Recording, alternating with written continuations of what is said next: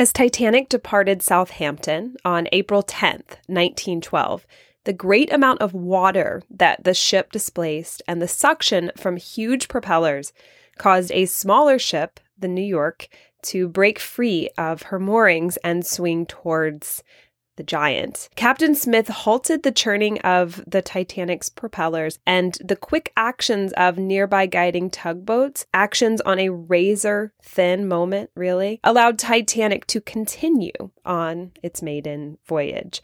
Because of this delay, though, passengers aboard the White Star Line tender ship, the Nomadic, soon learned their boarding in Cherbourg that evening would be a bit delayed.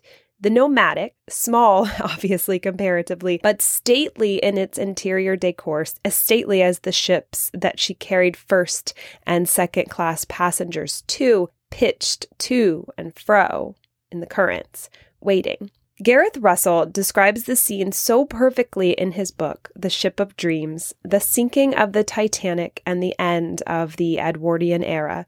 He says, quote, grouped together in the Nomadic's stultifying saloon were names that had already earned the Titanic's crossing a press created nickname of the Millionaire's Special, Astors on the final stretch of their honeymoon, a Guggenheim ending his winter on the Riviera a presidential advisor emerging from a recuperative stay in Rome, and a celebrated art historian returning to fractious negotiations about the design of the proposed Washington, D.C.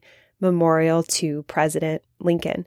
End quote. This isn't even to mention Lucy Duff Gordon, British fashion designer with international acclaim, or her husband, the Scottish baronet Sir Cosmo or Margaret Brown, socialite, philanthropist, soon to be infamous, reserved, likely, in this moment aboard the Nomadic because she was speeding home to a sick grandchild, or early motion picture star Dorothy Gibson, or Colonel Archibald Gracie, amateur historian from one of the most moneyed families in New York history.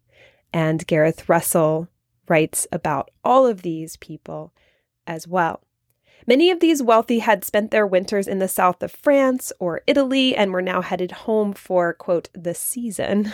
Can you imagine the energy on the nomadic that day? Fatigue, shaking knees, rumbling stomachs, nausea, certainly, and the undeniable buzz of expectation of boarding the grandest ship in the world. They would soon join those already on board the names we know so well designer Thomas Andrews, the Countess of Rothes, Macy's owners Ida and Isidor Straus, British and American money, and a lot of it. The wealthy Americans on board represented what Russell calls, quote, the first few generations of American millionaires who had led the surge that took their country from being the British Empire's most rebellious child to becoming a competitor and, in the years after 1912, its successor.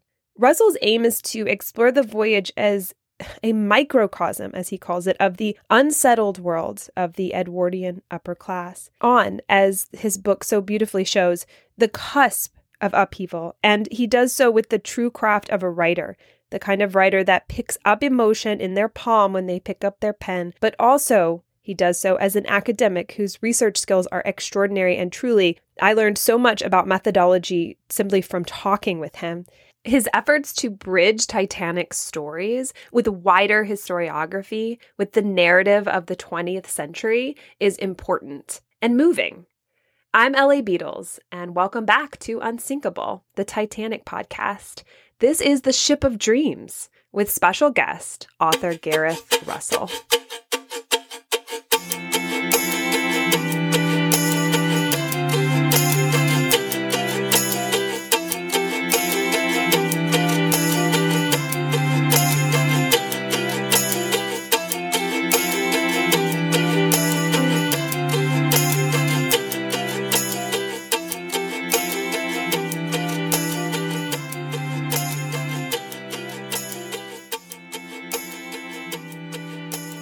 Hi there. I am going to get to the interview with Gareth super quickly. I promise. I know that's what you're here for today.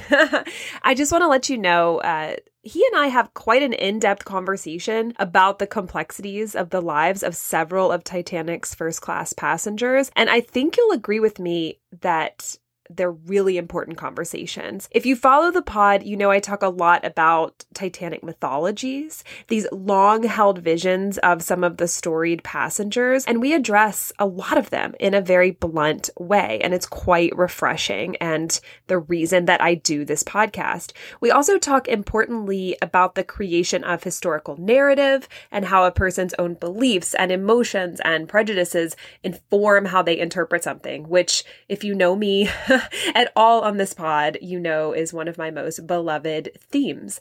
Gareth's book was essential for me a couple of years ago as I dipped my toes back into Titanic history after I'd taken a bit of a hiatus in my life from it.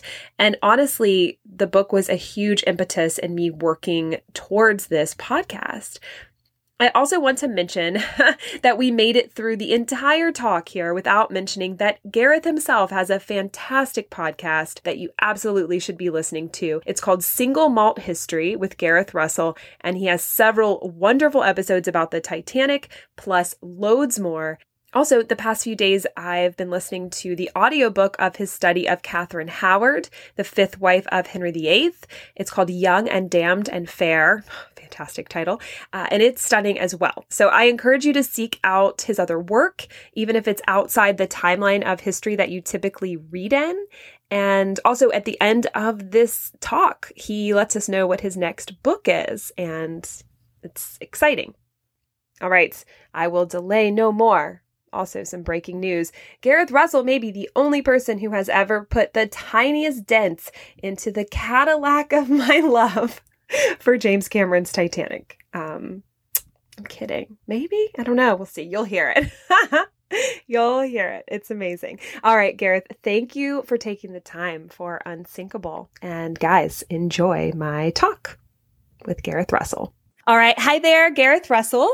Thank you so much for being here. We are going to discuss, of course, your wonderful book, The Ship of Dreams, the sinking of the Titanic and the end of the Edwardian era. Thank you so much for being here. We were chatting before we started to record, and I was basically fangirling um, for for this book. And I just want to let you know when I did a poll among my listeners, trying to get a sense of what books they wanted me to talk about and feature, hands down, this was the most mentioned book, and you were the most mentioned author. I think every third message that I got was your book.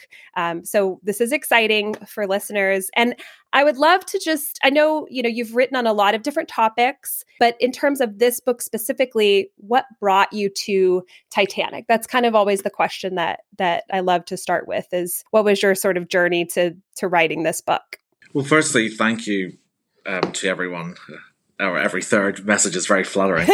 uh, um, considering just kind of the corpus of Titanic literature that is out there and, and, these incredible books. Specifically, the road that led to mine was actually probably m- my family. Um, the book is dedicated to my great grandparents, Thomas and Elizabeth, who were. I was lucky enough that they were alive for, the, I think, the we'll say the first decade of my life, and they had been alive in Belfast as children when the Titanic was built and left. And they told me a lot of stories about it as I was growing up that really just sparked my complete fascination. I mean, I think at eight or nine, which is sort of like the like the, the fatal age um, for boys mm. becoming like a, a, obsessed with some. I, I think I, I, used to be obsessed with trains, and then it became the Titanic. I, I was I just read everything I could and had always always been fascinated by it, but it was not. It, it's not something that tends to interact a lot with with the concept of the subject of history, the study of history. Titanic tends to exist in its own stratosphere, you you don't really get courses that would mention it a lot. I both my degrees are history, and it would never even really have come up. And there, I don't know how often there's been an attempt to bring all this kind of wonderful wealth of knowledge about the Titanic that I had loved for so long into a, a wider context of, of this world that created it and that was coming to an end around the time of the Titanic's career. And so that's what the book was. The product is sort of a lifelong obsession and a desire to weld it more to, to wider history as a subject. Wonder, yeah, I, I was just nodding along as you were saying. I, you know, similar story. I, I obviously didn't grow up in Belfast. I mean, that's amazing to have that close of a connection to. Just kind of imagine what it would feel like to have family members that actually got to see the ship. Yeah. That's pretty incredible. I think you know one of one of the the top questions that I get asked, and I need to do a lot more research on him before I would even venture to do an episode. But when I think about your book, I think about Belfast and I think a lot about Thomas Andrews. Yeah. And obviously, you feature, you know, so many of the first class passengers in great sure. detail. But I think one of the important things your book does is really give a very great sense of who he was as a person and also set up the you know kind of political and labor history of what's going on yep. in, at the time particularly in belfast and so i think that that kind of ties in so I, I mean, my my listeners are always asking me when I think about Thomas Andrews, and of course, my my initial answer is just, I mean, I, I adore him. I want to read more about him. I need to read more about him. To speak a little bit about him in terms of kind of the you know, you're at obviously the title of your book. We're at the end of the Edwardian era. Mm. Uh, these class disruptions are obviously on the verge of really breaking open. There's labor problems going on in you know in in Belfast. But Andrews is this almost kind of modern figure, do you think, for how he's interacting with laborers, with people that are mm-hmm. building mm. the Titanic, people that are working on the Titanic. So I, obviously he comes from wealth. But yeah. is he kind of a transitional figure, do you think? Is he kind of modern in the way that he views his workers? That's really interesting. I hadn't thought of it in that, in that context. And on the subject of Thomas Andrews, I am where his home is like nine yeah. seconds behind me. That's um, Yeah.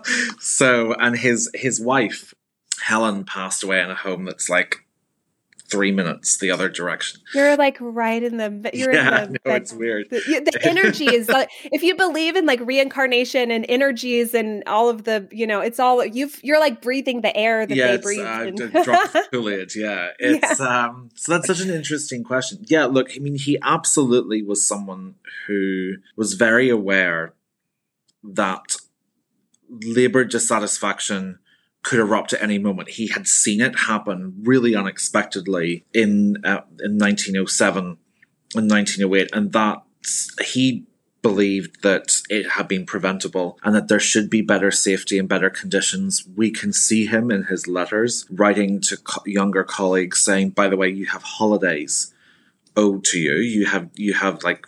vacation days that you haven't taken and make sure you take them I, I sort of, I mentioned in the book just a little bit because I think this surprises people. Yes, he is a very modern person in that regard, but he was also, and this comes from one of his his own relatives. He was an imperialist. He was a very very strong believer in the British Empire and in you know he believed in things like naval rearmament and in a really strong British uh, military presence at sea, which would be which we would associate more with that era and less with what came after it. Mm. We know that his whole family were extremely against the idea of Irish independence from Britain. Mm-hmm. They signed the Ulster Covenant, which was sort of the largest at that at that stage. It was the largest um, act in Irish political history of mass mobilisation of people in the north who who didn't want to Ireland to leave Britain. But interestingly, actually, when you say that, I suppose we can't say that being pro Irish independence is modern and anti Irish independence is, is antique because, of course, Northern Ireland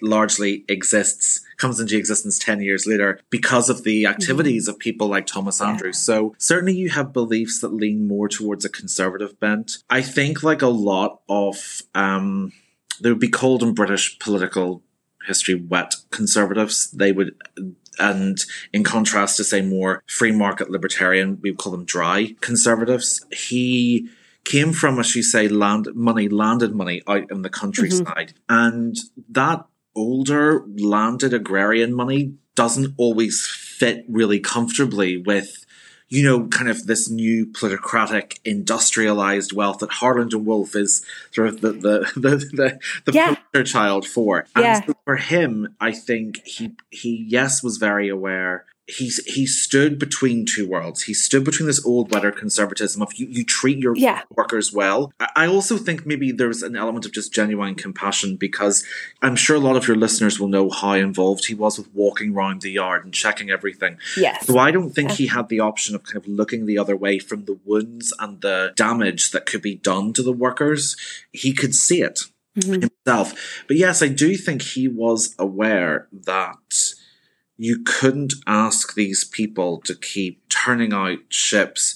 And you know for someone who was so patriotic the idea that workers at the heart of, of, of, his home country should be in bad conditions for something that didn't sit well with him. So i think a fundamentally good person who had some quite conservative beliefs that did influence him and some quite um, modern beliefs that interacted with them. So he's um, of his time and slightly ahead of his time at the same time It's kind of how I started to think about him exactly. He's almost, it's almost a transitional, just like mm. when Titanic happens, you know, I mean, it, right, the Edwardian era is considered through the start of World War One, even though, I mean, Edward died in 1910, right? right? But is, we still call this the, the, Edwardian, Edwardian era until, okay.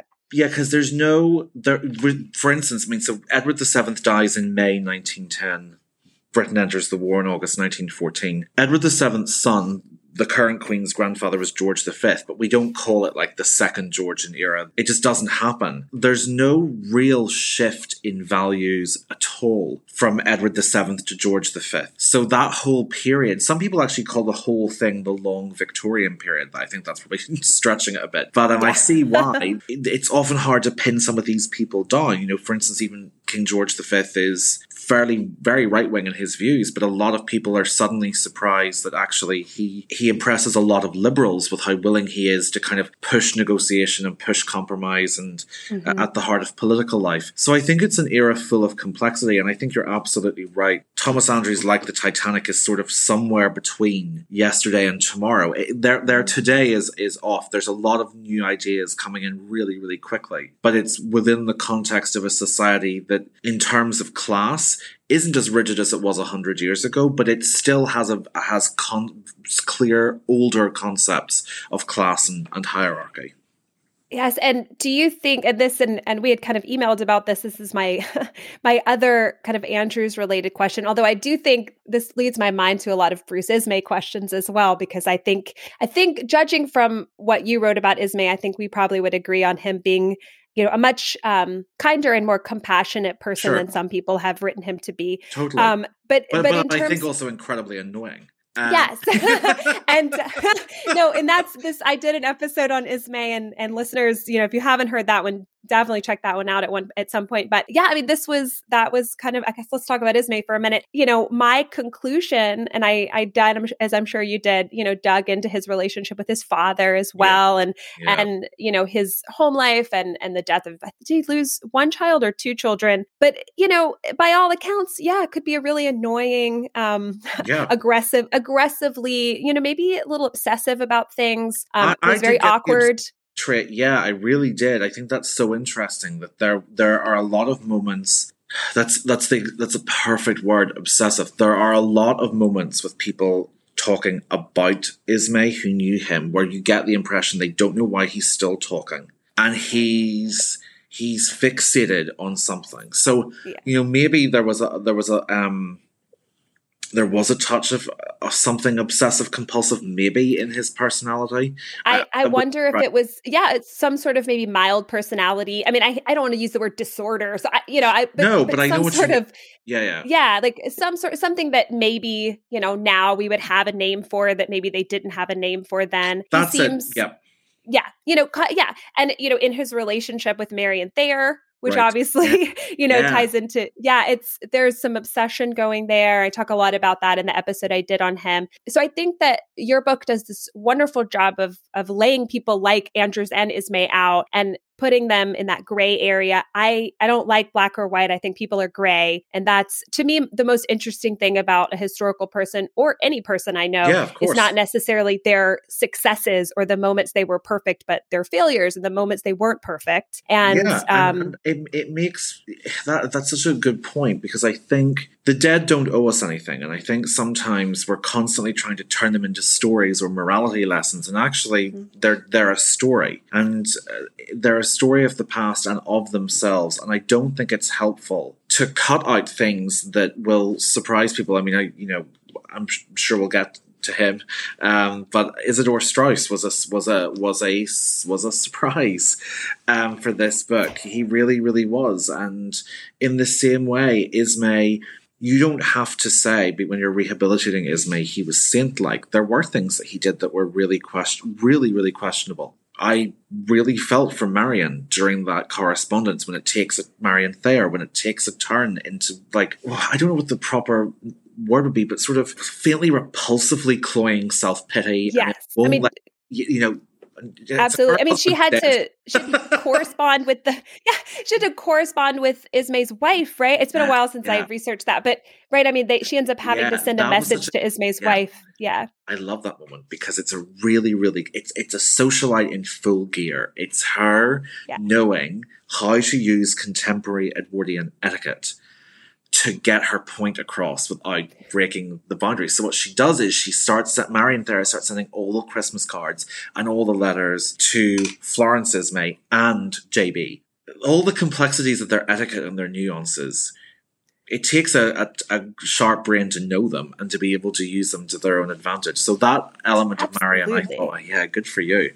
that was smart. No, that I never thought about it that way, but you're absolutely right. And I think, you know, it's isn't it crazy how the story of the Thayers and and you know and I I just so you know I've very much encouraged listeners to you know they've they've had the book assigned so they they know to you know to maybe try to finish the book before listening to the episode and I encourage that although I think you know either way would work I you know the Thayers story runs through your book and mm. it mm-hmm. kind of insane how much the Thayers story interacts with Ismay with the actual with the story we know about you know ice warnings and these this yeah. moment by moment play that you know on the Titanic. I love what you said about dead people not owing us anything and I I talk about this a lot on my podcast. I did an episode on Helen Candee and I talked about mm. this that we, you know, we have to be cognizant all of the time that we're creating a narrative no matter who we are or what our intentions are we're using these people's story to create a narrative and, and when they were living their lives in the moment that they were they weren't living out a narrative they were right. they were they were living their lives and you know yeah. ismay i think is a perfect example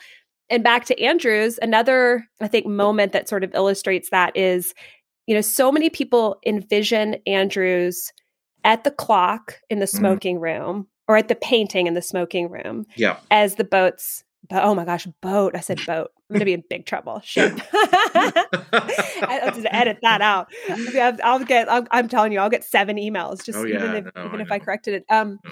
but uh, you know, as the ship's going down, this idea that that that Andrews is, you know, at the painting in the smoking room I don't know about you, but I have actually encountered quite a few people that are um, so invested in that image of mm-hmm. Andrews mm-hmm. that they yeah. they're so invested in that kind of mythology that they can't let it go. And this idea that Andrews was maybe spotted other places on the ship right. after that moment. But can you talk a little bit because uh, you you know there's a great segment in your book about that. Mm-hmm. Talk a little bit about that.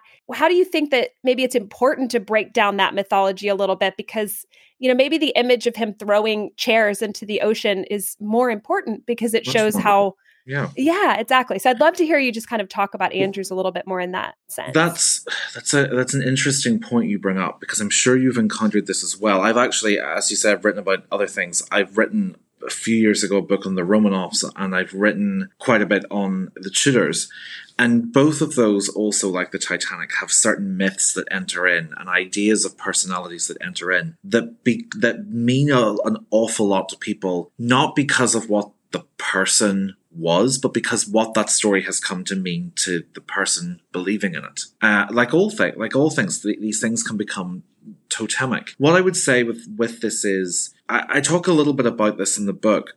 Thomas Andrews, that particular moment of him at the at the painting at the fireplace in the in the smoking room is an unforgettable vignette. It's why it it's so prominently movingly dramatized mm. in A Night to Remember and in the James Cameron Titanic. Yeah, yeah. You know, they and it's really beautifully done. That's not to take away from it. It kind of unconsciously mirrors a lot of our myths, like Achilles, um, and you know, and choosing to sort of stay forlorn alone in death. It also slightly replicates sort of like the imagery of the lives of saints, you know, left alone at the very end, accepting yeah. death. It, it, it, forms what we call like a hagiographic outline to use a sort of nerdy historian terminology for mm-hmm. it, but it, but it, but it replicates the idea of both pagan and Christian concepts of, of accepting death. And I am, and I, I'm not coming at this from the perspective of saying he didn't do that. That did happen.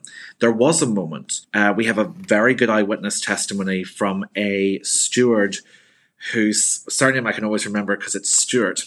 Um, so Stewart, yeah, it's John Stewart. Stewart yeah, right, yeah, yeah, John Stewart. Um, yeah. So Stewart Stewart, who ha- was usually assigned to uh, work in the veranda cafes, which were to which were next to the smoking room.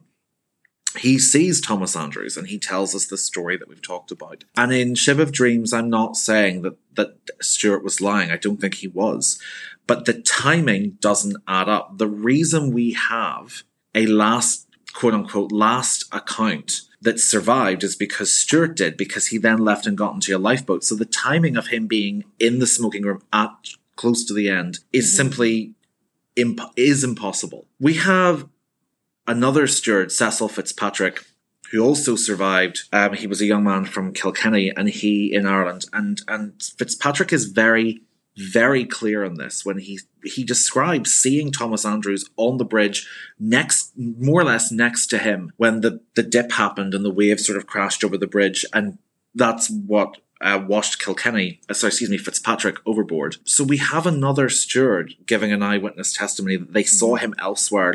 That was the last known sighting of him. You have sightings collected in 1912 by an Irish writer called Shan Bullock, who was commissioned to write a biography of Thomas Andrews by a unionist politician here called Sir Horace Plunkett. He tracked down, I think it was two Three, he got three accounts of people who saw him elsewhere. So this isn't new. They saw him go up onto the deck and start throwing um, steamer chairs, the wooden deck chairs, overboard at the end. That is far more in keeping with his personality. Everything he'd done earlier in the night, you know, he he methodically started in first class, A deck, B deck, C deck cabins, going in, checking, get up on deck, encouraging, you know, helping passengers into the lifeboats, telling both Mary Sloan and Annie Robinson, you know, put the life jacket on, let them see you, go up, get in the boat. You know, him going, him tr- trying to talk about moving the third class up. There's, he's very, very busy from more or less the moment he tells Smith that the Titanic is going to sink. Andrews is really active trying to help people. I do think there comes a moment,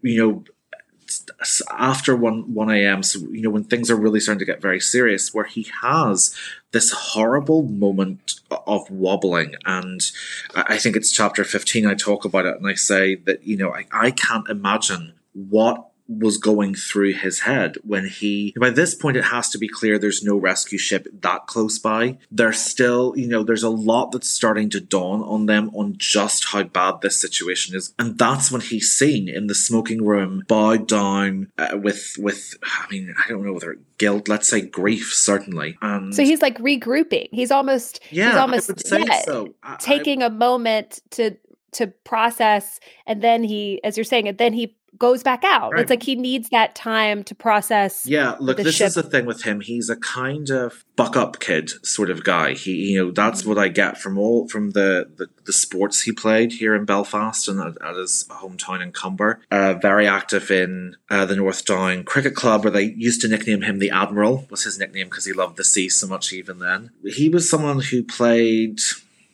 through to the final wicket kind of I think. He was someone who just kept going. And there's a there was a there's a beautiful story about him at Ardara which is their manor house um, out near Comber where he grew up where he was a beekeeper as a child and that his his hive wasn't doing too well. And so he brought tray after tray in by hand and fed them sugar water to try to help them to live. He cares for bees, he cares for workers, he cares for his family, he cares for the people on this ship. This is someone who does things and keeps doing things. And Thomas Andrews looks like a kind of martyr and saint, if we imagine that that's the last moment in the smoking room, the sort of the acceptance of the waves crashing over him. And I, I don't detract from there were many qualities he had that were that were extraordinary, but gentleness is not always weakness. And I don't think this is someone who stood and accepted. I think this is someone who kept trying to help people right up to the end. And he was always someone his goodness was not simply a state of being nice. His goodness was a state of action. It was a useful goodness. Mm-hmm. And and to go back to this the other steward I talked about, Cecil Fitzpatrick, Cecil tells us that one of the last things Andrews was doing was taking a life jacket to Captain Smith and basically saying,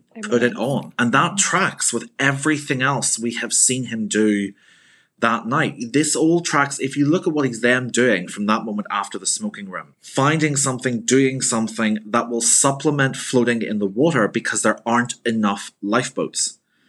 You know, there, he can now tell that. So he's going, he's throwing deck chairs overboard. He's getting the captain, put your life belt on. Um, so that he, he's still right up to the end yes, terrified, yes, exhausted. I can't even begin to imagine the cocktail of sort of adrenaline and horror going through his mind, but he's not standing by the fireplace in the smoking room when the end comes. This isn't just a, a personality hunch. There are eyewitness testimonies. There are four eyewitness testimonies that he was elsewhere mm-hmm. after the smoking room. And actually, John Stewart never said, by the way, that was the last anyone ever saw of him. He said that was the last I saw of him. That he, saw yeah. that because he got on a lifeboat. Yeah, Absolutely. He, yeah. yeah.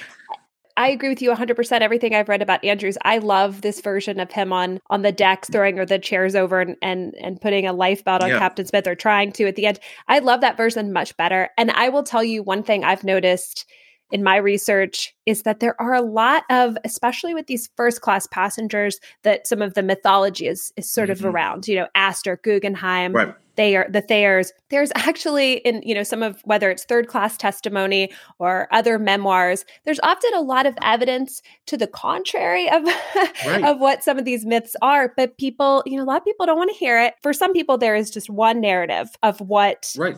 the decks looked like that night, which was you know the noble men going down with the ship.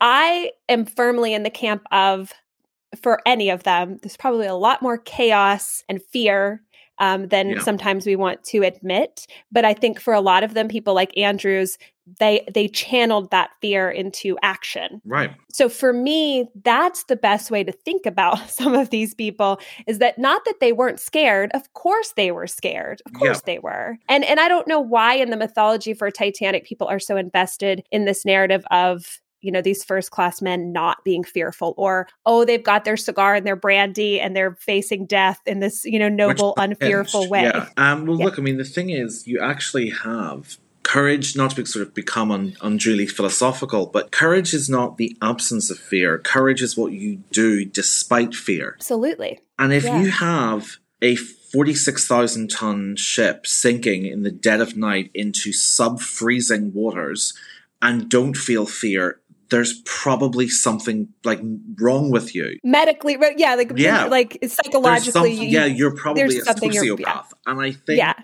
um i actually think trying to say they weren't afraid belittles the sacrifice that they exactly. made yeah. because andrews at some point it probably dawns on him he's not going to see his two-year-old daughter Elizabeth ever again.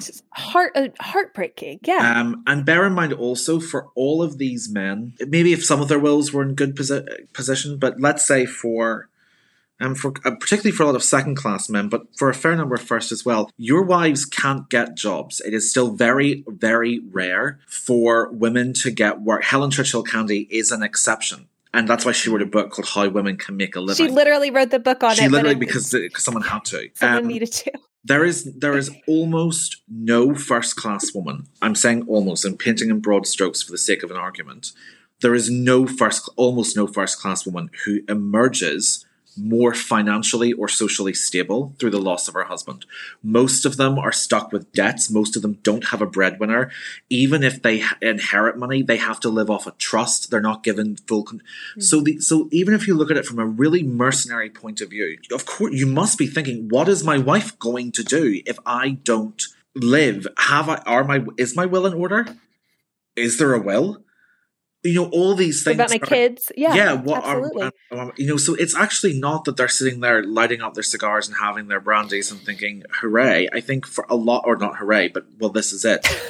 Well uh, some accounts which i mean so the way some people write about it you would right. think that well, guggenheim was there with his brandy shouting her i'm so happy yeah going well, this is it. I'm, I mean, I'm going down like i don't know I'm like living like Odysseus. I'm like, I, no, I don't get it. And, and what I think is these myths grew afterwards. As you say, there's a lot of eyewitness testimonies that don't back this up, including people, some of the people who are usually in that number. Colonel Gracie's a big example where he says, you know, our voices caught in our throats. And they were part of a culture that valued uh, masculine discretion, valor, a, a, lack of giving. You know, there was certainly a, a concept of of not giving in to emotions as being a sign of strength. But even he says, you know, so I believe him when he says the, the physical signs of it were our voices catching in our throats because they've been trained not to show it. And there's something more moving about that, about them all kind of standing together and and and he thinks this is like Troy. This is like that moment in the Iliad where he, he thinks of a school lesson he had as a child of all the heroes of Troy whose fear made their voices catch in their throats. So, out of the mouths of eyewitnesses, one of the men who, probably one of the few survivors of that sort of bunch of first class men shipped towards the end, that Colonel Gracie is yeah. very, very clear that they were afraid. And, and that makes the bravery a lot of them showed more remarkable and more commendable to me. But you can also flip it to it's not just stories, positive stories. A lot of people are very, very wedded to, as we've talked, Ismay. I know that there have been, you know, any when you try to say there's not really a lot of evidence that that Lydia Duff Gordon really more or less like threw money at the officers and bribed her way into the lifeboat. The Duff Gordons, Ismay, they function as the flip side of the myth because we tend to, when talking about wealthy people, have two paradigms. We have sort of noble heroes, or we have Cal Hockley in from the Titanic. We have we have like villainous. Self- no, that's a good that's a good example because that's exactly how you're right. Yeah. It's like we envision them in one of two camps, right. nowhere in the middle. Yeah. Um, and you know, there and certainly the Duff Gordons and Ismay are the example of what people when people wanted started to turn the Titanic into a morality tale, then you have to have villains. It can't be the dead because that's um, not not a good show, as they would say in the Edwardian period. Yeah. yeah. So it's not the captain's fault it was going too fast because he's dead. So it's Ismay's because he had the bad manners to live you don't want to go after uh, first, you know, first class women who are widows. So you go after Lady Duff Gordon, who was in a lifeboat that didn't have enough people and who didn't lose. And anyone. her husband also survived, yeah, so exactly. she didn't lose anybody she was with on the trip. So and, yeah. there's no doubt in my mind. I mean, by the way, I am not in any way comparing the two in terms of bravery but the Countess of Rothes, I think, was inc- was an incredible. I mean, I just uh, was in awe of her and her bravery mm-hmm. and her decency in the lifeboat. Her and her, and her relative Gladys Cherry, her husband's cousin, they they said on the Carpathia, you know, we're so grateful we didn't lose anyone. They weren't traveling with, with any male relatives. But I don't know if the Countess of Rothes would have been treated as kindly by the media when she reached New York if her husband, the Earl of Rothes, had been with her and survived. I, I, I, don't think yeah, it's a good point. It, no, it, it's a good point. And um, there's the great, I think it's, I think it's in your book. There's the great quote from Margaret Brown about the Carpathia, right? And she says the men are kind of hanging their heads and walking yeah. around like what does she call them sick puppies or something like right. that but she um, joins in she kind of she she goes after Ismay early and hard. It, she's an interesting yeah. figure, and that's what made me think about. You know, she's very blunt, uh, which does match, I think, with some of the mythology of her. um, I do want to touch on her, but really quickly, you mentioned. Um, and this ties in with everything we've been talking about. Fantastic. But Gracie, you mentioned Gracie. Yes. So I actually just made a connection about him that I I don't think I had fully known. And you'd mentioned Isidor and Ida Straus. Yes. So let me make sure we're on the same page before I mention the Gracie thing. But when you said they were surprising, mm. do you mean in terms of his little bit about his history and say the Confederacy? Is that yeah. maybe what yeah. Okay. So maybe yeah. talk a little bit uh, because I have a Gracie story that also sort of I think ties in in the sense of like yeah. something you don't know about one of your favorite first class Titanic passengers. But it talk really, about that. It really surprised me, and I just want to say yeah. by by way of a preamble, um, the Straus Historical Society were one of the most commendable, helpful, impeccable organizations I've ever had the privilege to reach out to and work with. They did not in any way try to discourage me from talking about this aspect That's of great. Life. They actually cleared up a, a, a query I had. So, so first of all, what I just like to say, uh, secondly, before I go into this, is it, this does not apply to Ida. Ida actually was surprising in another way, which is um, her family were in New York. They were on the northern side during the Civil War. Um, like Isidore's, they were they were first generation German Jewish immigrants. She was Hessian, he was Bavarian. She was a uh, this like juggernaut for immigrants' rights coming into the United States. Used her money really. Yeah, and I shouldn't have lumped that. I should have like no, no, no, no, should have said but- just but as, that- but, but yeah, I know that's important to note. So But that's yeah. why they're surprising. And she wrote, so bear in mind, I've written about the Romanovs before, and as I said, and she wrote this open letter poem to Nicholas II that called To the Tsar, where she just eviscerates Tsarism and says, you know, she she goes after Nicholas's religion and says, you know, how can you bow your head in prayer when what your soldiers do to your Jewish subjects? How can you even call, have God's name in your mouth? Like it's really, I mean, it's I was it was I would encourage people to look it up. But it, but it's in the book. Yeah. But, sorry, Read the it's right. book, people. I'm sorry, I was trying to think, where is it? Book. just plug yeah, just plug your own book. It's Oh, in that, was there. a, that was a decent plug. actually. And so they work with the Educational Alliance, and they're both very philanthropic. But uh, Isidore was a blockade runner for the Confederacy in his youth. His father, Lazarus, left Bavaria in the aftermath of a failed revolution against the Bavarian monarchy that he had supported. He moved eventually to the United States in the 1850s. So there, so Isidore and his family come over to Georgia. So they're south of the Mason-Dixon line, and they grow up. They grow up in what becomes the Confederacy. Isidore and his brother Oscar. Isidore talks about it a lot less, but the family were initially anti-slavery. Uh, Lazarus and his wife Sarah, Isidore's mother, just couldn't get on board with this, but they did end up forming quite close friendships in their new home with the with three local um, Protestant, um, well, pastors, reverends. I, I believe I might have the denominations wrong, but I think it was a Methodist, a Presbyterian, and a Baptist were the three. Yeah, it wasn't Episcopalian, so it was that's Methodist, Presbyterian, and Baptist, and they talked a lot about. Initially, the conversations were about kind of tapping Lazarus's knowledge. They were a Jewish family of Hebrew because they wanted to make sure that their translations of what Christianity calls the Old Testament were you know as close to the Hebrew as possible. But they also, in these conversations with Lazarus and Sarah, try to convince them that slavery was a good thing and that actually it, that their concerns about it were completely unjustified. Basically, we do know that by the time the Confederacy came into existence, the, the Strauses were slave owners. First of all, these people, we don't even know the names of quite a few of the people who were enslaved in the Straus household. And their names don't, and their story doesn't appear in, in history books. And I think, well, actually, what you can do is is try is try to include these stories. To, Absolutely. you know, to, this was a human experience mm-hmm. and a horrible one, and also to show the sort of the mundane horror of how these ideas were were fed to newcomers into the South. Isidore does volunteer for the Confederacy. And I think a lot of people then and later, particularly within the Jewish American community, really struggled with mm-hmm. their Jewish brothers and sisters who supported the Confederacy and supported slavery. Because bear in mind, particularly when you have a lot of Jewish immigrants coming into America from Imperial Russia and from Eastern Europe, where the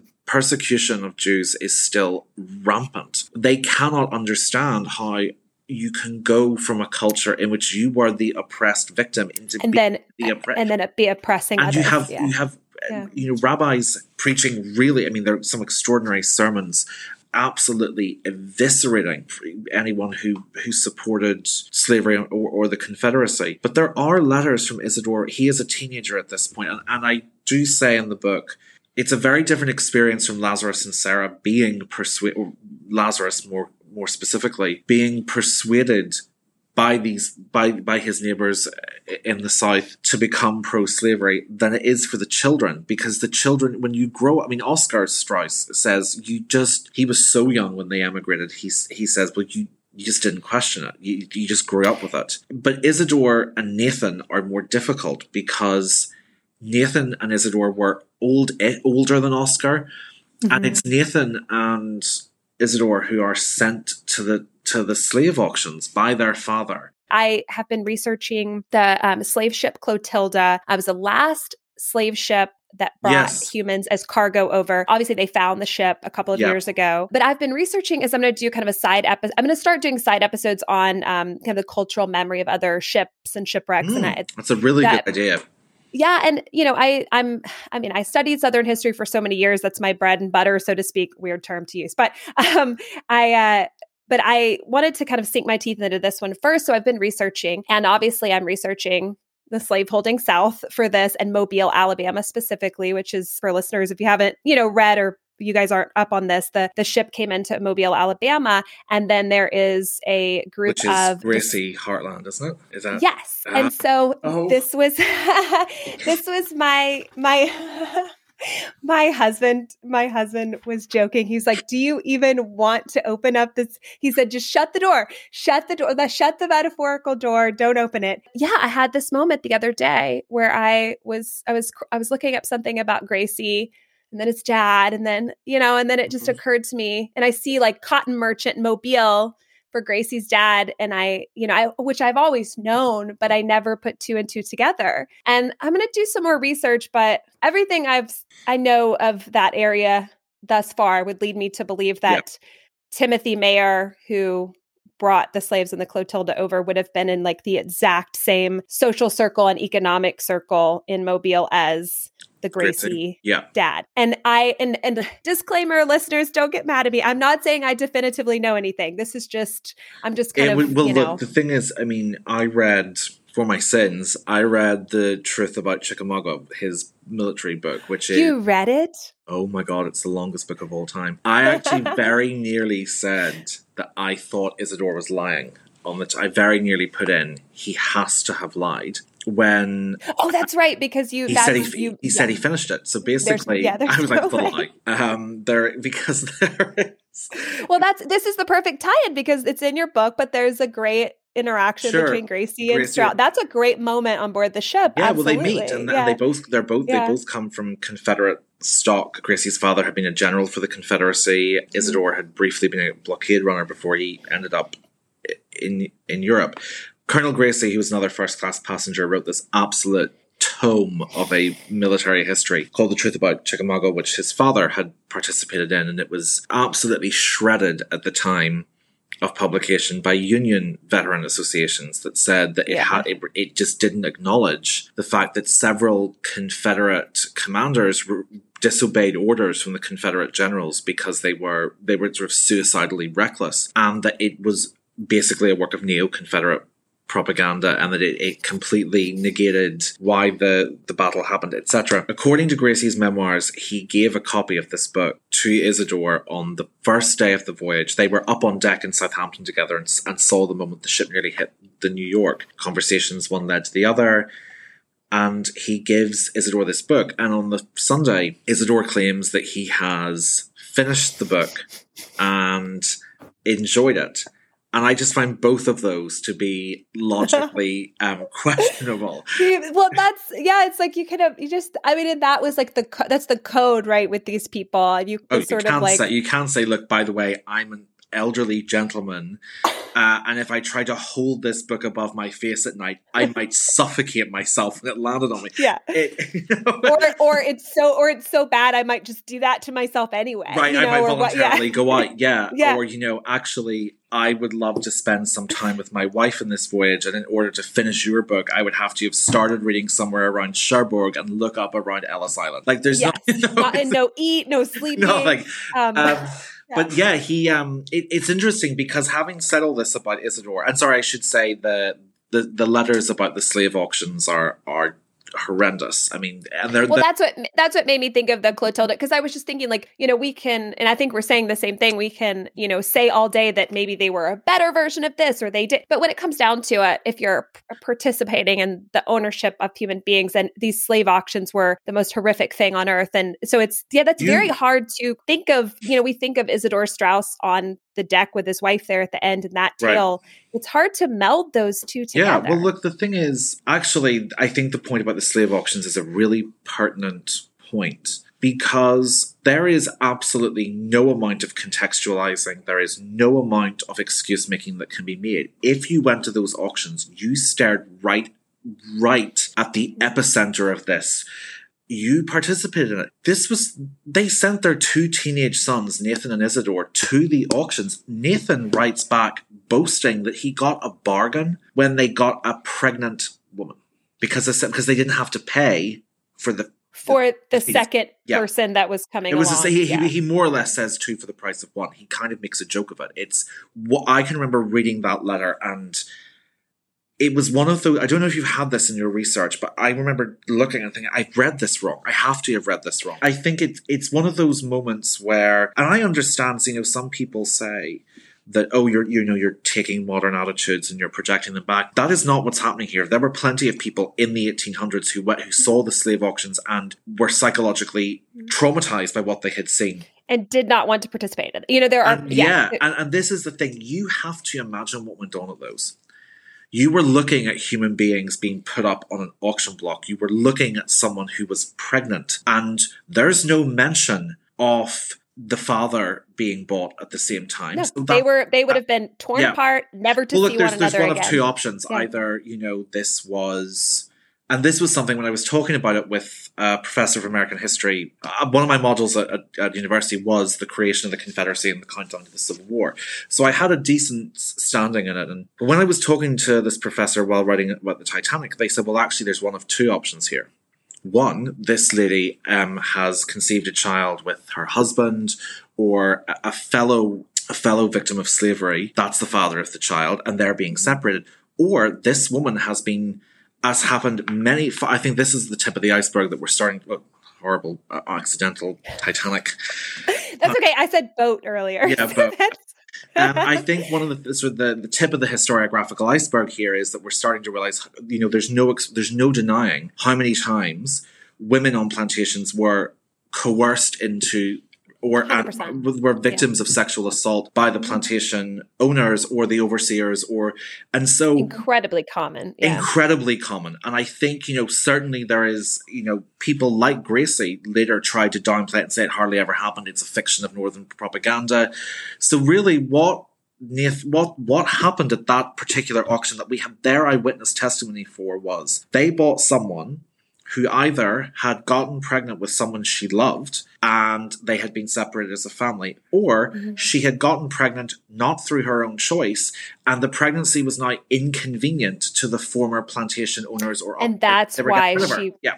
Yeah. Which was you know now that you're laying it out if I think about it and what I know, that was probably the more likely case. If you right, think about okay. that scenario, my in my opinion, anyway. Okay, well, look, I mean, that's one of the things yeah. where I think you know yeah. sometimes it's always good to talk about people who have a speciality in it. oh um, yeah, and who and we'll never know, right? But I think it's, I think it's. I um, just think the lack of the lack of mention of either they watched this anyway. They were they were participants in, not just recipients uh, of. Absolutely. A moment of uh, hundreds of moments of horror. So that was very, very difficult because I have to say I had I did the research for his younger life later.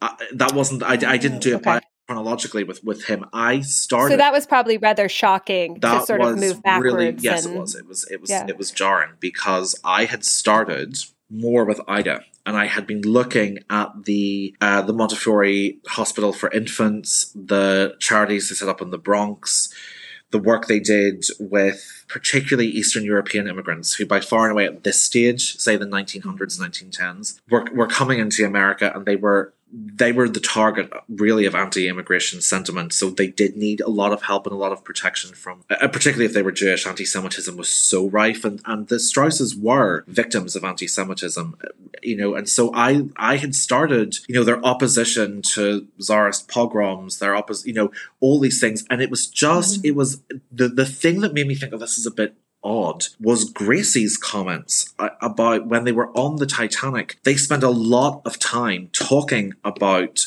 the, the, the Confederacy and how Isidore had being a blockade runner in the in the at the early stages of the Civil War. Now, I do think Isidore was less interested in the Confederacy than Gracie was. I think by a country mile, Isidore had had you know the minute they left the South and moved. His life had his life yeah. had doesn't excuse his behaviors from Absolutely. when he was younger, but yeah. his life had moved on in a completely different direction, and, and he didn't necessarily identify with. No, no, he didn't. Cause, no, he so did. to speak. He, he really yeah. did. He was not. It has to be said, he was not a proponent of or an any way interested in the lost mm-hmm. cause. Uh, they, that just did not interest Isidore at all. Whereas if you look at someone like Gracie, which, you know, and Gracie's.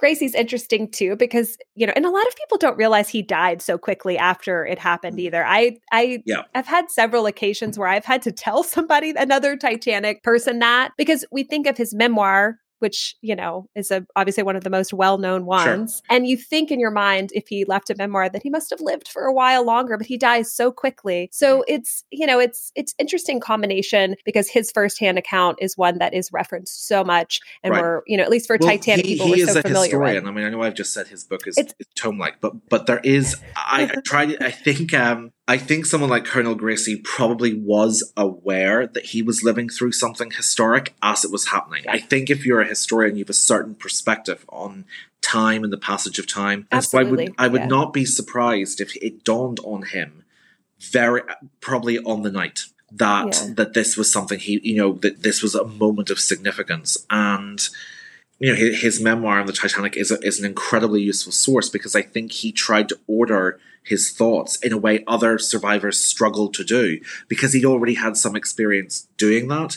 But Gracie, you know, first of all, had a tragic, you know, he had lost his daughter in an elevator accident. But also, I, I this is sort of a couch psychology, but I suppose that's part of the joy of speculating in conversation rather than on the page. Absolutely. But yeah. um, I've often wondered, did the you know did the fact that his father died fighting for the Confederacy influenced that? Was there an because because Gracie really would have been was not old enough to remember a lot of. The, he was five, right? yeah, he, died, he was a child, yeah. and to me, there is, the, and it's interesting that the thing he does not touch in that book doesn't go anywhere near is the division within the Confederate command structure at the battle he's writing about. He does not touch it, yeah. and this is a big moment in in that battle. Uh, I had to, I you know, went and read later accounts and other accounts from his, and I realized just how it, I, it's not I'm trying to think what the equivalent would be to leave out of the Titanic. It would be something along the lines of leaving out the ice warnings.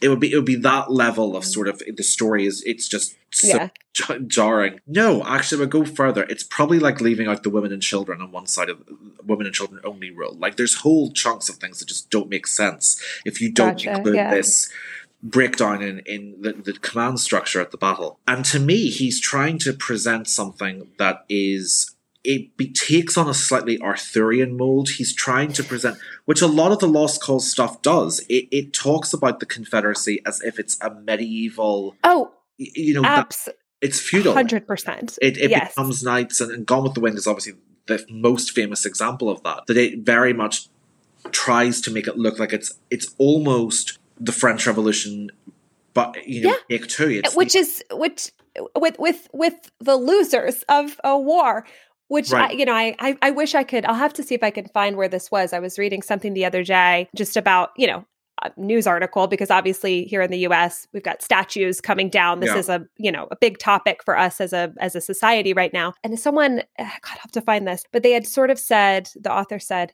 where show me where else in the world where a group of losers end up with these like statues to themselves yeah. and these yeah, in where's libraries George the Third? You know, it's yeah. like like it's you know, it's it's really insane. That is doesn't come from nowhere. That comes from the very purposeful building well, of a narrative and a mythology yeah. and it's it's accounts like Gracie's that do this. I do think for people like Gracie there was a need to dial down the role that slavery had played, and that in itself tells you that they knew that it was that they knew hundred percent. And I think it's it's um, unfortunately still a very fresh, you know, uh, uh, you debate know, for a lot of people, and it, it it boggles the mind. It just well, it, well, look, I, I, was very conscious of you know I'm not American, and sometimes I think when you're coming into another country's history, you have to. I don't love it when people you know, kind of tell me, oh, Ireland should be this, Ireland should be that. I think, oh, we're, yeah. we're, we're, we're working it out.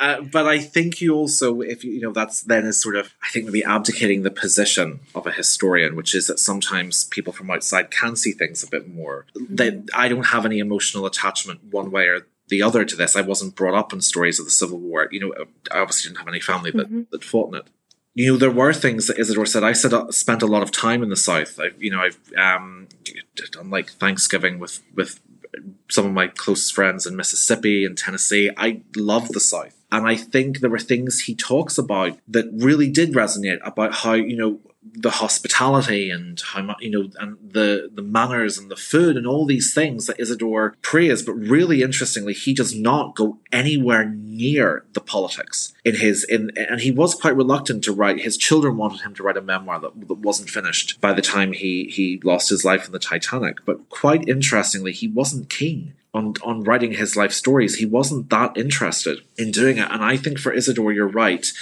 there was a moment that when the war was lost, the war was lost, and that was it. And the Confederacy was done and dusted and in the dustbin of history. Mm-hmm. Um, yeah. Whereas for people like Gracie, it didn't. And in many ways, there is a gap. There is a gap after the Civil War where, you know, you, you have many survivors on both sides who just want to move on. And it's the next generation, I think, who start to create a, what you said, they create a story and also, I, th- I, think actually what's int- what could have played a factor in the fact that Isidor just wasn't interested in looking back that much was he married, uh, you know, he married a Union sympathizer. He he married into a fa- Ida's family were strongly yeah. pro Northern, and so I think uh, things started to shift in his perspective, in his just in his focus in the immediate years after the, the, Civil War, and also you know by by the 1910s, the cause of the sort of the lost cause and the sort of the um the neo Confederate movement is also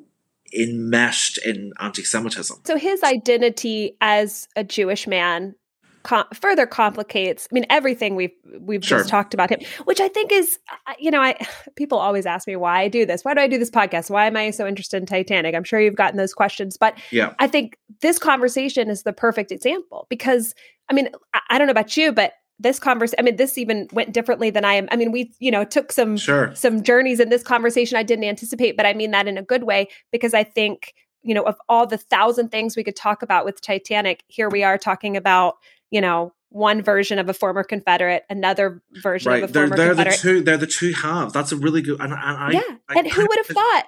Yeah, I wish I'd have read that in the it, book because I didn't. I didn't clock it really until after. But I was like, oh, they're like the the two. Because as a historian, you're also a writer, and you're looking for things to tie oh, together. Yeah, no, it's perfect. But I think your section I think your section communicate. I mean, I don't think that all these thoughts have been in my head this way if it weren't for your book. So I think your book commun, you know, commun, even if you don't say that, you know, specifically, it communicates that. And I think, but that's the perfect that's example. Because like, as we were talking, I was like, oh god.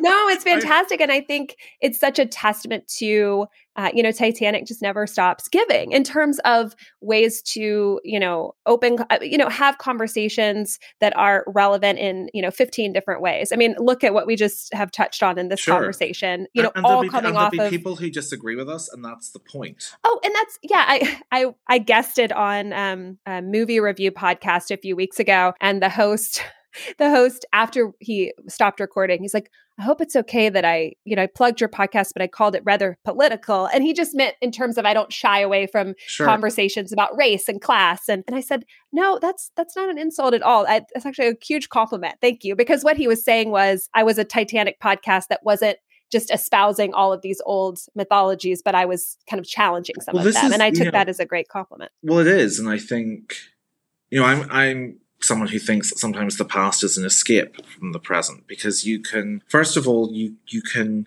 disappear into something that's bigger than or smaller than yourself. That's the joy of, of history. You can pick things. But also I, I think it can allow us to have these reflections and internal discussions as well. I know i mean i've said you know I'm, I'm, we've talked about belfast. I certainly had you know a lot of not emotional, but a lot of moments of introspection and thought about you know how Northern Ireland came to exist and what my family had gone through, and and and interestingly, to, to kind of touch a little bit on, on, bias, I come my my whole family, my whole family tree is Unionist. They were they were where Andrews was. They were in favour of you know Northern Ireland staying part of the United Kingdom, and I was very aware of that. So uh, when I finished it, I showed the chapter, that draft chapter, to a friend who is an Irish nationalist, would like to see us leave the UK and all Ireland be united, and he came back and he said it's so anti-union unionist. You've tried so hard not to to veer into what you think you're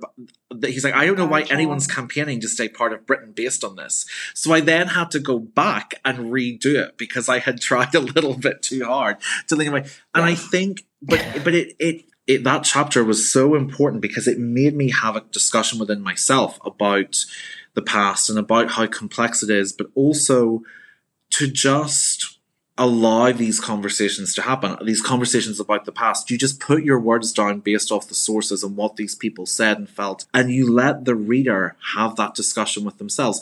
I'm sure that, I mean, I'm, in fact, I, I got, um, I had a really interesting conversation at a Q&A with someone who initially, they weren't, they, by the way, this is, they weren't angry. They were just very firm that they thought that I was far too sympathetic to Isidor Straus, which was the opposite to what I got oh. at a Q&A about the two before that where they said I was how, how could I be have been so harsh about him? He was only a teenager, he was only a child. This other person's attitude was when you were listing all the other you know what he did in those moments in the in the late 1850s and the early 1860s was abominable and there's no redeeming of that fact and i understood both perspectives and i think and i said well it's it's I'm not your your priest and I'm not you know I'm not here to kind of morally guide you. My job is to put it down here and then we have these discussions. I think the horror of what he participated in stands on its own and then I just tell the rest of his life story and it's there are moments where you wonder you know, do you need to put your own opinion in a little bit more? And I tend to think if you just pull back and and just tell a really tell the truth, and people will be able to engage with it the best way that they can. I I agree, and I um I've actually, but since starting this podcast, I've received a couple of emails from people who um are sort of maybe, and not in any malicious way, and I think in a way that they think is polite, basically telling me, you know, how certain people should be written about, spoken about, and don't don't veer from that and you know no no threat no like physical threat or anything like that but but just a sort of you know like a gatekeeping kind of hey mm. i'm watching you and don't you know, say this about this person. And to me and and i mean i don't you know i don't care. I thankfully i'm a i'm a, a stubborn confident person. Those things don't bother me but i have noticed with titanic more than anything i've ever researched or read about that uh, there is a bit of people being so attached to the mm. figures in the story that yeah that there is this emotion that even if they just read a book that is researched sourced you know like you said you're presenting you're you're presenting the information that you found um, but you know i think more titanic more than anything people what they have to say about your book or any book or you know what we might be discussing right now is very much informed by their own values their own emotions of course, of course. and this uh, this very intense attachment people mm. have to people like the astors or guggenheim yeah. or well i mean interestingly another friends stop mentioning us, but um, without giving again any of their details away, but another really we haven't given away any details. I know, I, anybody. I, but, I, I, have learned how to like soft shoe it, so I don't. Oh, me too. Yeah, that's a, a mistake you only need to make once. A really good friend of mine is a is very very strongly socialist, and he struggled quite a bit with book's presentation of the Countess of Rothes because it just to him, aristocrats don't behave that way, and that they are the recipients of privilege. They are not participants in anything that makes society a better place. And I, I said, that's great that you feel that way. Fine, whatever. But um, there's absolutely not one stitch of evidence about this woman that backs up your opinion of her. Exactly. And uh, you've just spent however, you know, so many hours and right. hours and hours digging into the life of this woman and Yeah, I mean I can you know and and and I had to say I was like your I was like your political concerns about the upper classes don't negate research. That doesn't. That's not how this works. Mm, that's a very dangerous argument to make. That you, I said that you essentially start with what a person is, and then you make the Yeah. conclusion based off that. And I, I usually, I actually think sometimes a, a decent dose of criticism can make you better. But there are some things like when they essentially someone says. I don't like this person's background, so no, I'm not going to listen to anything positive. And I said, I was like, you, this book is published. Do you really think that everything I said about this woman, she's one of the main people I focus on. She's actually the Yeah. start of the book. And by the way, just just side note, I think listeners, if you've already read the book or you're about to read the book, I mean, I think her stories I- didn't know enough about her heading into I mean, you really like the way that you wrote her, I thought was um I learned a lot more than I'd ever known about her and I think is just one of the most kind of moving and interesting, Mm. you know, components of the book. The story of her um, you know, helping the woman that gosh, what was her name? Mary. Rhoda Abbott. Rhoda. Oh yes, yes. And you know, just her compassion and I don't know. I had never before your book, I, I don't think I had ever sat down and, and read so much about her in one setting. And I don't was- think that she's written about enough. She's Like not. there's so many she- books that that detail, you know, some of these big names. Yeah. But for some reason, even in in, in some British, some American, but they don't I don't know why on her enough. Rothers did. Yeah. I was very surprised. There had been a great article on her by um, Randy Bryan Bigham, which I'd read and loved, and but there were there were no full length. I was really surprised, and even if there were no full length studies on her, she's never really prominently featured in any of the Titanic dramas, which again su- su- really Oh. surprised me because period dramas love an aristocrat, and this is you know she was her husband was the 19th Earl of Rothes. She left the Titanic wearing pearls that had been around the neck of a Countess of Rothes when Mary, Queen of Scots, was alive. I mean, really, it was it was the she was the if you want to sort of look at different kinds of of privilege, or whatever, you know. The Countess of Rothes is like old money with a capital O and M. The oldest, The yes. oldest. The Yeah. oldest and um i do think it's interesting and i mean it's no secret i uh, adore the 97 movie i you know i'm doing Sure. episodes on it but i do that is one of my beefs with the movie is the countess of rothes is it rothes it's Rothes, yeah. right? So it's it's Yes. we, one of the things about the British upper classes is there's a lot of anti-phonetic little um, traps where the word never looks in the way it's written, or it's uh, the, uh, people say they say Roths in the movie, but it's an old the- medieval um, Scottish word, so it's Rothas. yeah i was th- so that just adds to my beef that it is pronounced wrong in the movie as well Yeah. but um but that is one of my beefs with the movie. I think if you're going to, you know, he chose obviously, you know, people like Gracie, a few people to feature, and she's there, but she has nothing really to say. No, and, And I she all- actually, I think it's Rochelle Rose played her, and she, the family, the the current Earl of Rothes, reached out to her and invited her over afterwards, and sort of they were very, very, yeah. There's there's photographs online, I think, and That's kind of cool. Yeah, I wish Yeah. wish that she'd had just even like a couple of lines, you know, just a couple Right. of get to know the countess moments. I think the only thing she really does is, you know, get her hand kissed by Cal, basically. Like, it's yeah, the only and she walks so- out and asks, "Why have we stopped?" She's the Oh, woman in the right. Yeah, That's right. And she's in like the really beautiful night Yeah. dress with the, which the actually curly initially I remember seeing it. I thought that's nonsense. She would never walk out in her nightdress, but she did. She actually she was traveling on uh, C deck in a stateroom that she was sharing, This were the twin bed rooms, and Oh, yeah, Uh, that's and right. She yeah. um with Gladys Cherry, who was her husband's cousin.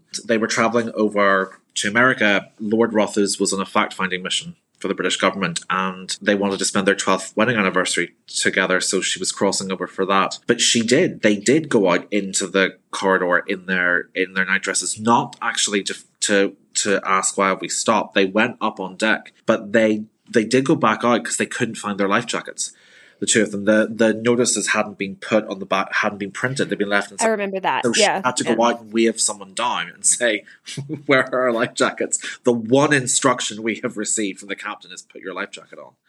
Well, the um sometimes I wonder, you know, a lot of people dig on James Cameron, but I actually my personal theory is he did a lot more research and had people probably do a lot more research for him than than we even realize because there are a little there are a few little small things that he gets right that's interesting There's like oh, um the the set is close to perfect. I mean, it's It- it's it's really on. It's it's extraordinary. it's it is and in some of the the personal interactions like um if you notice these scenes probably were were originally longer and got cut But I think a lot of the historical stuff got cut from what I've heard. did. Yeah. And uh, you know, there's these moments where, for example, Margaret Brown is interacting with J.J. Astor. But if you look, Cameron knew that they were friends. Yeah. He had researched that because there's the moment where Margaret Brown's getting on the elevator and she calls to JJ. That's the beginning of the movie. And Yeah. they're like, hey, and they're they're friends. They're being very casual with one another. Yes. They're friends. And and in the dining room it happens too. And so there are a lot of good little nuggets of moments in that movie where you know because i know everything so well i think yeah i mean i just i get angry when people do like a just a catch-all dig of the movie or of James Cameron because Sure. I think he he you know there's a there are, there's a lot there. There's some stuff that's wrong, but there's a Yeah, I lot mean, of I little mean, I um, nuggets I, there. I didn't know until I started researching this that there were a couple of writers who tried to get the a portrayal of Ismay softened and essentially we're told no, there needs to be a villain. Um, Mhm. and that's probably i mean i actually you know i think actually when i started doing social media I, I i did a post where i said like 10 reasons why rose DeWitt Bukater is the most annoying person in fiction And oh gosh, I'm glad I didn't see that. No, I'm just kidding. I, I, I, I, I find her insufferable but um but no, I see. You know how you said uh, that you are fine with uh, both. Ar- you were when you were giving the example about being fine with both arguments because you, you know, both people were. I- that's like, how I am with these. But that's how I am with these things. It's like I, you know, I'm not one of those people. If I'm passionate, then I. If you're Right. not passionate about that thing, don't talk to me. I actually want to hear, but but I want Yeah. you to tell me why. You know, it's like uh, that's how I am with things. Too. Like I see both sides, and I want to have the well i conversation. mean everything you need to know about rose is um take the stairs rather than push a frightened crew member into the elevator of a sinking ship that's my um yeah also uh but well this is this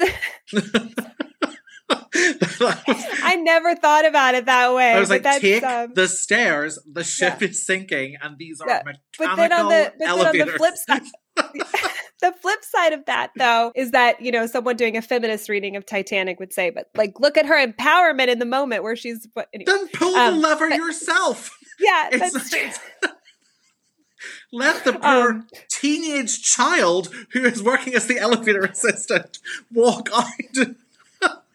That's uh wait, what is the date? Okay, January 31st, 2022, the day that LA started to turn on 1997's Titanic. No.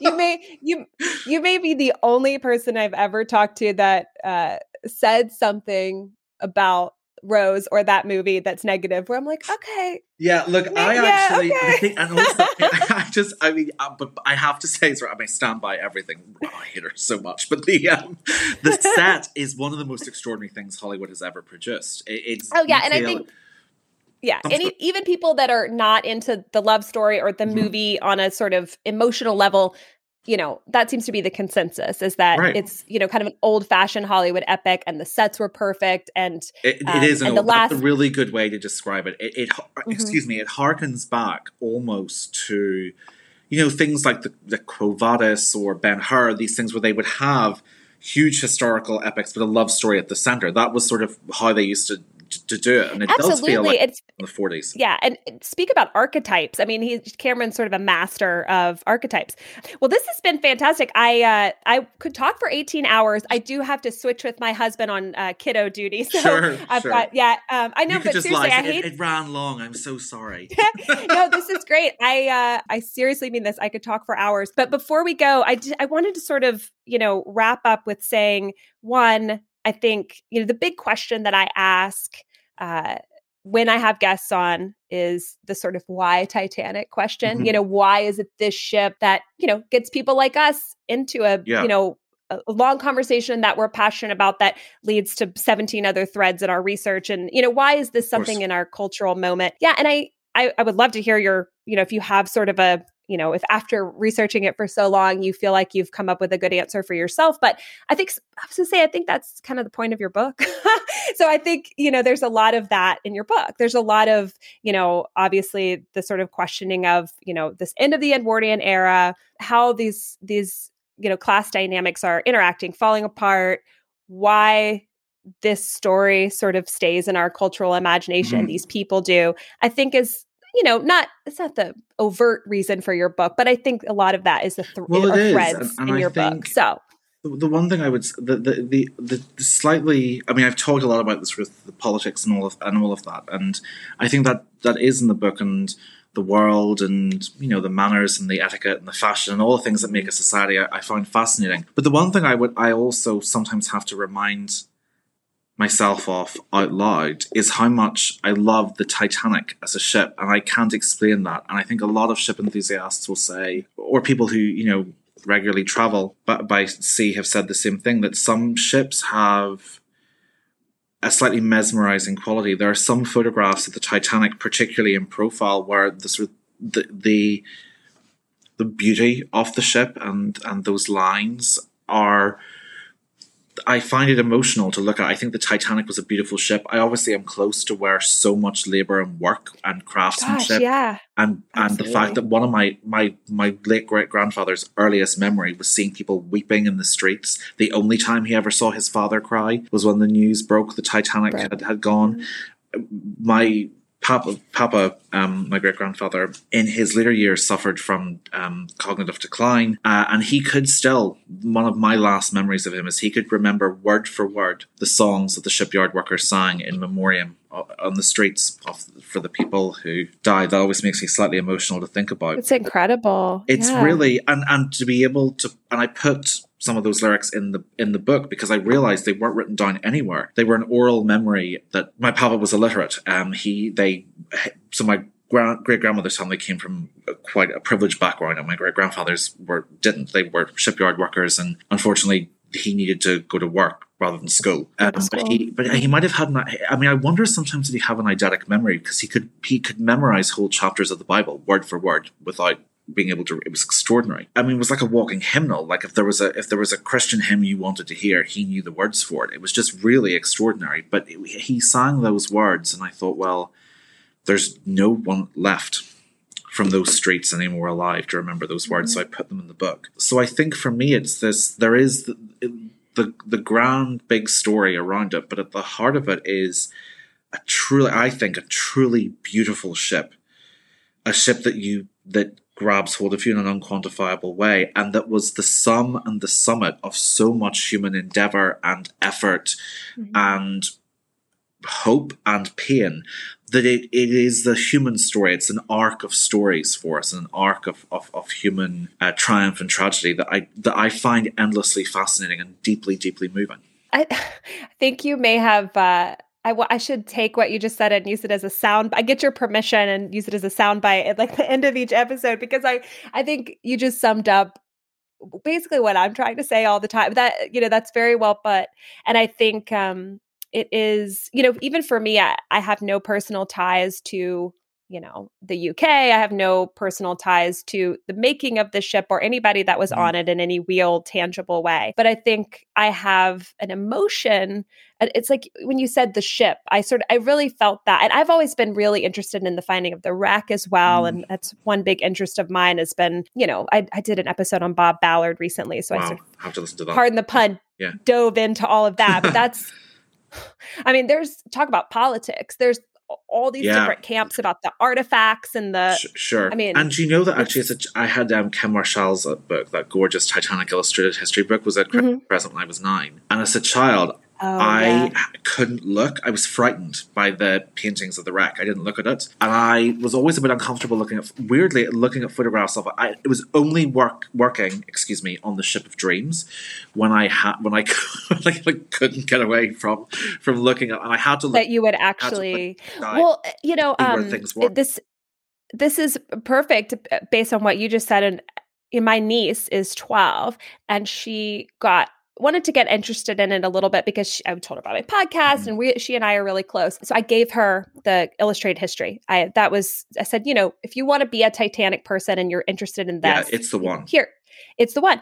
And um I was this was a few months ago and I was just at her house and she has the book on display in her window on a she bought a special oh, like stand. You know, the little insert stand that you put a yeah, book on. Yeah. She bought one. And so it's like the pri- her prized possession oh, on the oh, window in her room and she's 12 and i'm just thinking this is you know so indicative of how meaningful mm-hmm. this ship is and what it represents that someone in the year 2022, mm. you know, in Austin, Texas, a 12 year old is is becoming compelled to learn more and is feeling emotional about it and um, she likes she wants to talk about everything you know and so anyway all that to say i, I absolutely agree and it's um it's doing this podcast i've i mean this today is the perfect example i've gotten to speak with so many people and meet so many people and connect with people about this and the conversation is never the same it's no. different well, every time 2200 people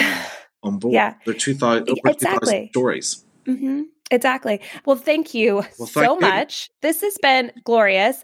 I did just want to ask you really quickly. Mm-hmm. I know uh, listeners, I'm says readers, the readers and listeners, hopefully, listeners, I bet are very curious. Uh, do you? What are you working on right now? What are you? Well, do you have any new projects? Yeah, well, because I think this is, I think this is going out perfect timing um, that we were announcing this. I am working on a book that's coming out in the US in November. It's now available for pre-order. It's called "Do Let's Have Another Drink." It's a it's a collection of stories about the late Queen Mother. So it's 101 anecdotes, one for each year of her life, from her birth in 1900 to her death in 2002. It is taking us through from her Edwardian childhood her experiences in the First World War, becoming queen before the Second World War, and, and, all the way through I hope people. I have to say, I don't know if I've enjoyed writing a book as much as this. Um, speaking with some of her friends, some never before published stories.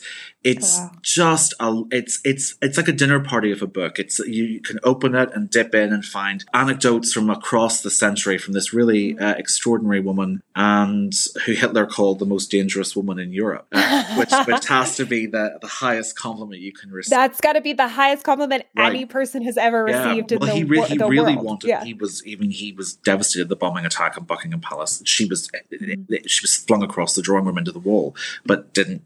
Her and the king weren't killed. So yeah, do let's have another drink. What it, a great title! Yeah, That's it, well, it's, it's her her one of her um staff said it was sort of you know her at the end of meals in her in her 90s she'd say oh don't go do let's have another drink so she and I would have gotten along well yeah she uh, well I, re- I made her drink uh, her favorite drink over Christmas and it was um I think I was only sort of in good health by New Year's um, um oh yeah I well my my husband and I did um I had Veronica Hinke on, and she wrote the uh, the last night on the Titanic, the book with all the cocktails, yeah. with all the Titanic cocktails. And so the week before I talked to her, I, I was like, "Let's just make let's make some of these drinks," you know.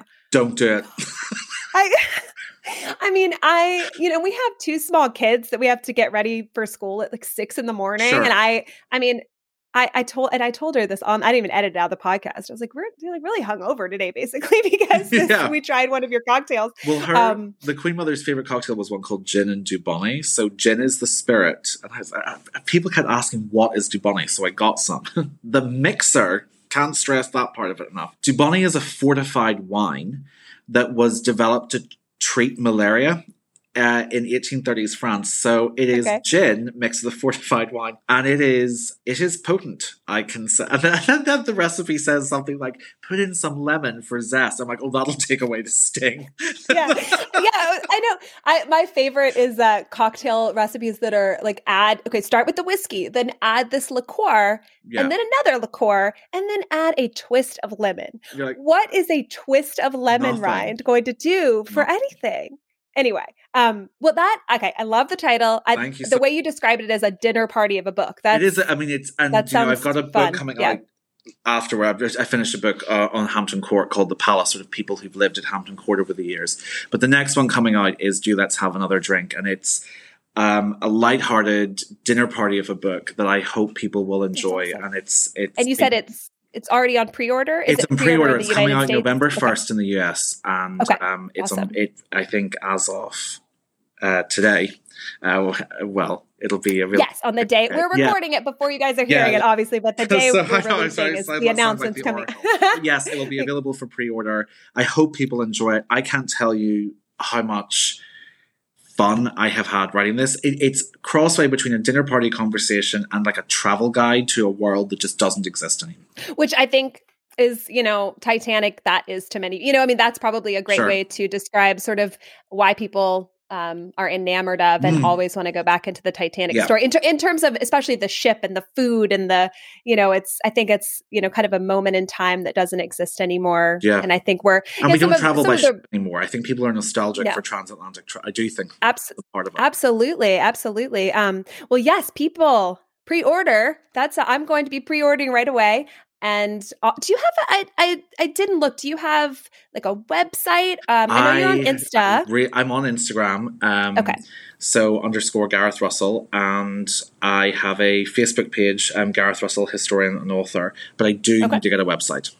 That is, that is. All right, but it's so. I mean, social media is where. Social, do you know, I have wanna- to say, Instagram has been so um, has sort of taken off recently. I and Mhm. it, it, it sometimes I think it's little things. What we talked about, you share images from history and you see what it means to people. I, I just love that. Really love it. Oh yeah, and it's um I like that, you know, it's not Facebook is a lot of, you know, it seems like a lot of right. I mean, Instagram it just seems yeah, more guttural and emotional like here's a photo, the comments are quick, but I feel like I've really enjoyed it with the pod too. I feel like I'm connecting people. I mean, I get like DMs from people on Insta every day. I open up and someone's starting an incredibly meaningful conversation Mm. with me and it's it's kind of it's incredible to be able to reach people like well, that's that. A, that's a tribute to what you're doing as well. That's a tribute to you and your style. Well, thank you. And also, I think when you come to emotional topics, how you handle it is as important as the topic you're handling. So I think that's that's why people are responding to it in such a meaningful way.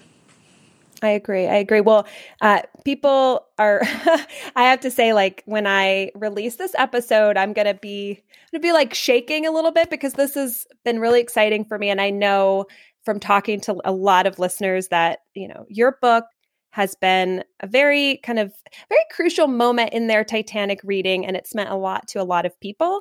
And Thank- so it's been an honor to be able to talk to you, and you know, and we're all excited for your new book and yeah, I just can't. I'm gushing again, but I can't. No, well, look, the honors been honestly, fantastic. these have been such great questions and thought provoking, and I think it, it's it's very touching and very flattering to hear that the book has has meant that to people. Um, and thank you for inviting me on. Absolutely, absolutely, and um, hopefully we can stay in touch. And um, yeah, looking forward to your new book. All right, thank you.